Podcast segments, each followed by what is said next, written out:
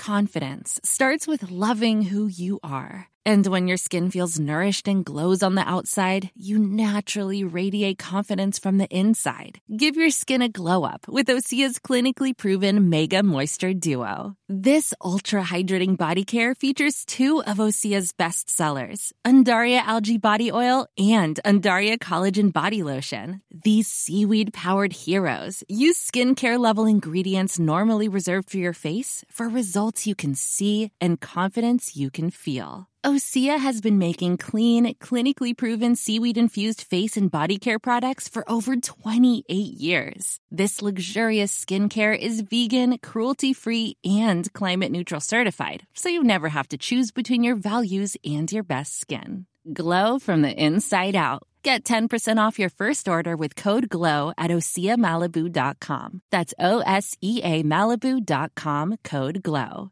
Spring, is that you? Warmer temps mean new Allbirds styles.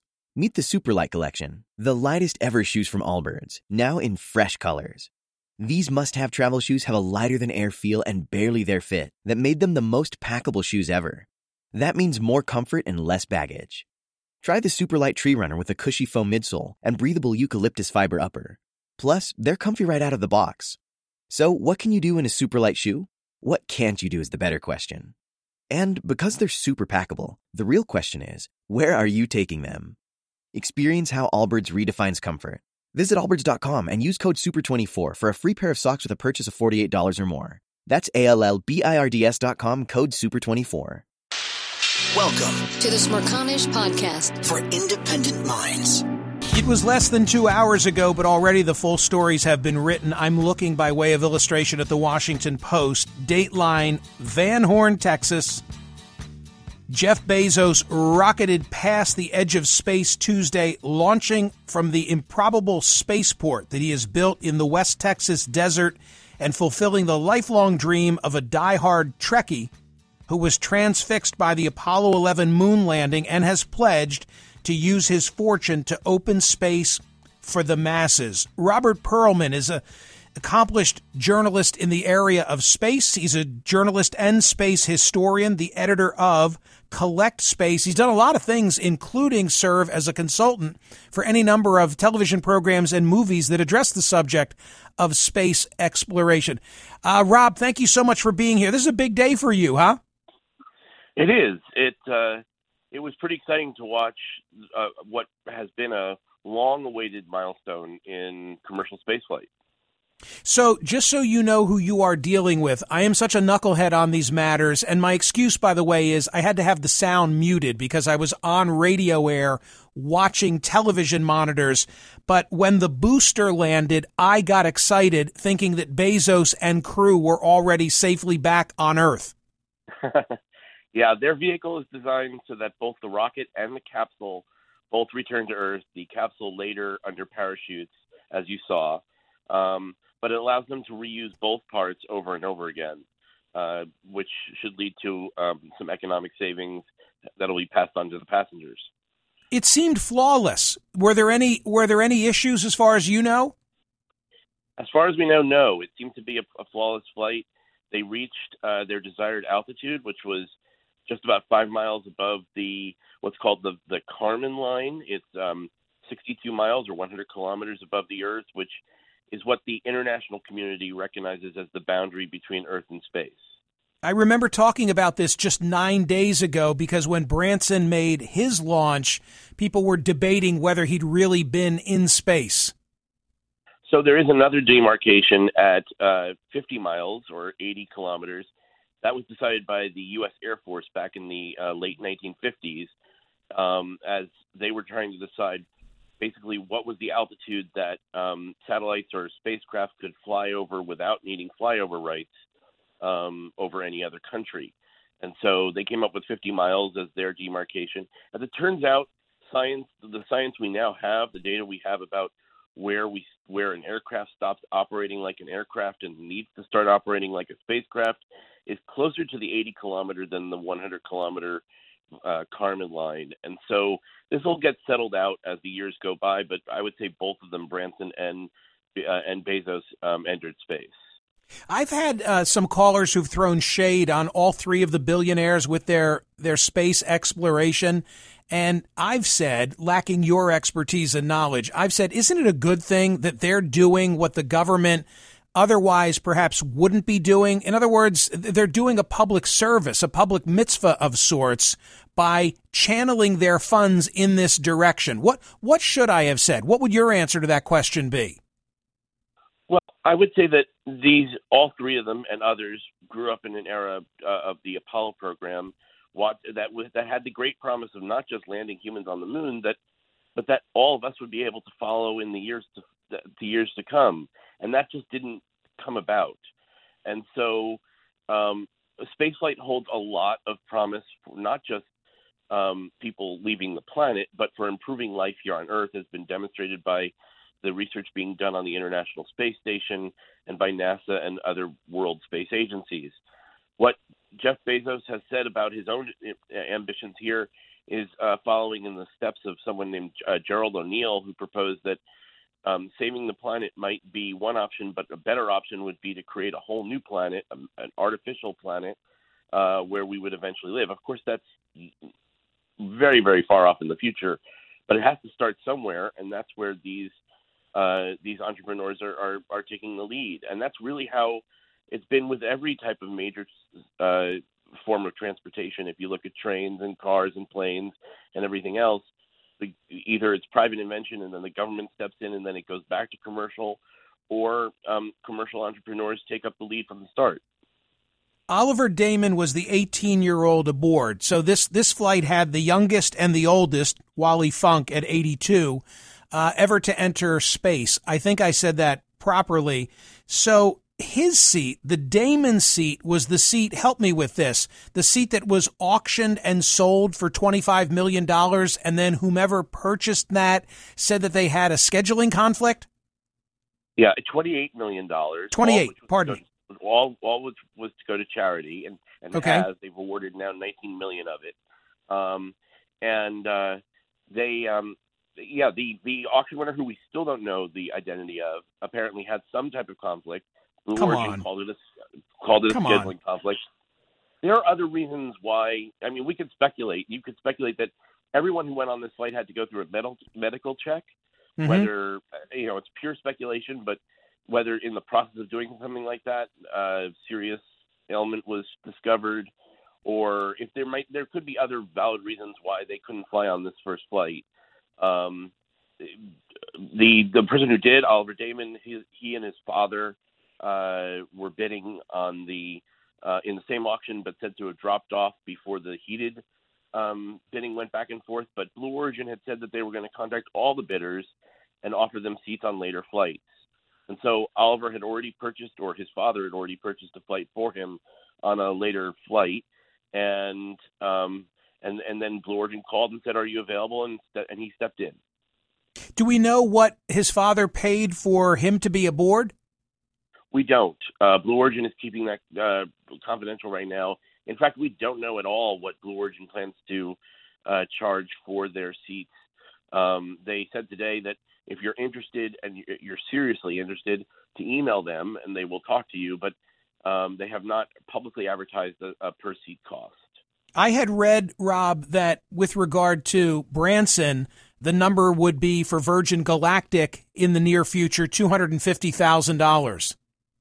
So when Virgin Galactic started selling tickets a, a couple of years ago, a number of years ago, they they asked for two hundred thousand per ticket, and you can make a, a deposit for ten thousand, and then that would hold your reservation. They increased that to two hundred fifty thousand, and then they cut off ticket sales at around seven hundred people um, as they went into final preparations. The first flights of their vehicle, commercial flights of their vehicle, which are going to begin next year um, with paying passengers, are expected to be even more than that as they sell a, a, a premium for being on those first flights. But it should be in the two hundred fifty to three hundred fifty thousand dollar range, as we understand it.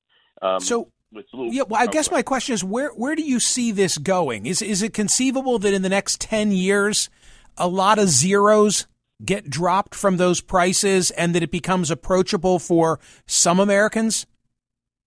if uh, if if the companies plans hold true and they want to get up to about flying 3,000 people per year on multiple vehicles, then yes, what they're looking at is maybe after a decade it, it drops from $250,000 to $25,000, and then a decade after that it drops down into the neighborhood range of like 2,500, where you're talking about the about the same price as a first class ticket or taking a family of four on a deluxe like week long vacation to Walt Disney World and that's when it starts to become within the range of people. Now uh, reg- regular everyday people. Of course before that there's going to be other opportunities. There are already talks about um, well there well richard branson announced that he's giving away two seats through a raffle that he wants to continually offer through um, over and over again. Uh, there have been proposals for game shows where you could go on and win a flight to space. And so instead of a you know your brand new car your trip to space. Um, and so uh, there will be opportunities for people who cannot afford it to um, to at least compete for a chance to fly on board.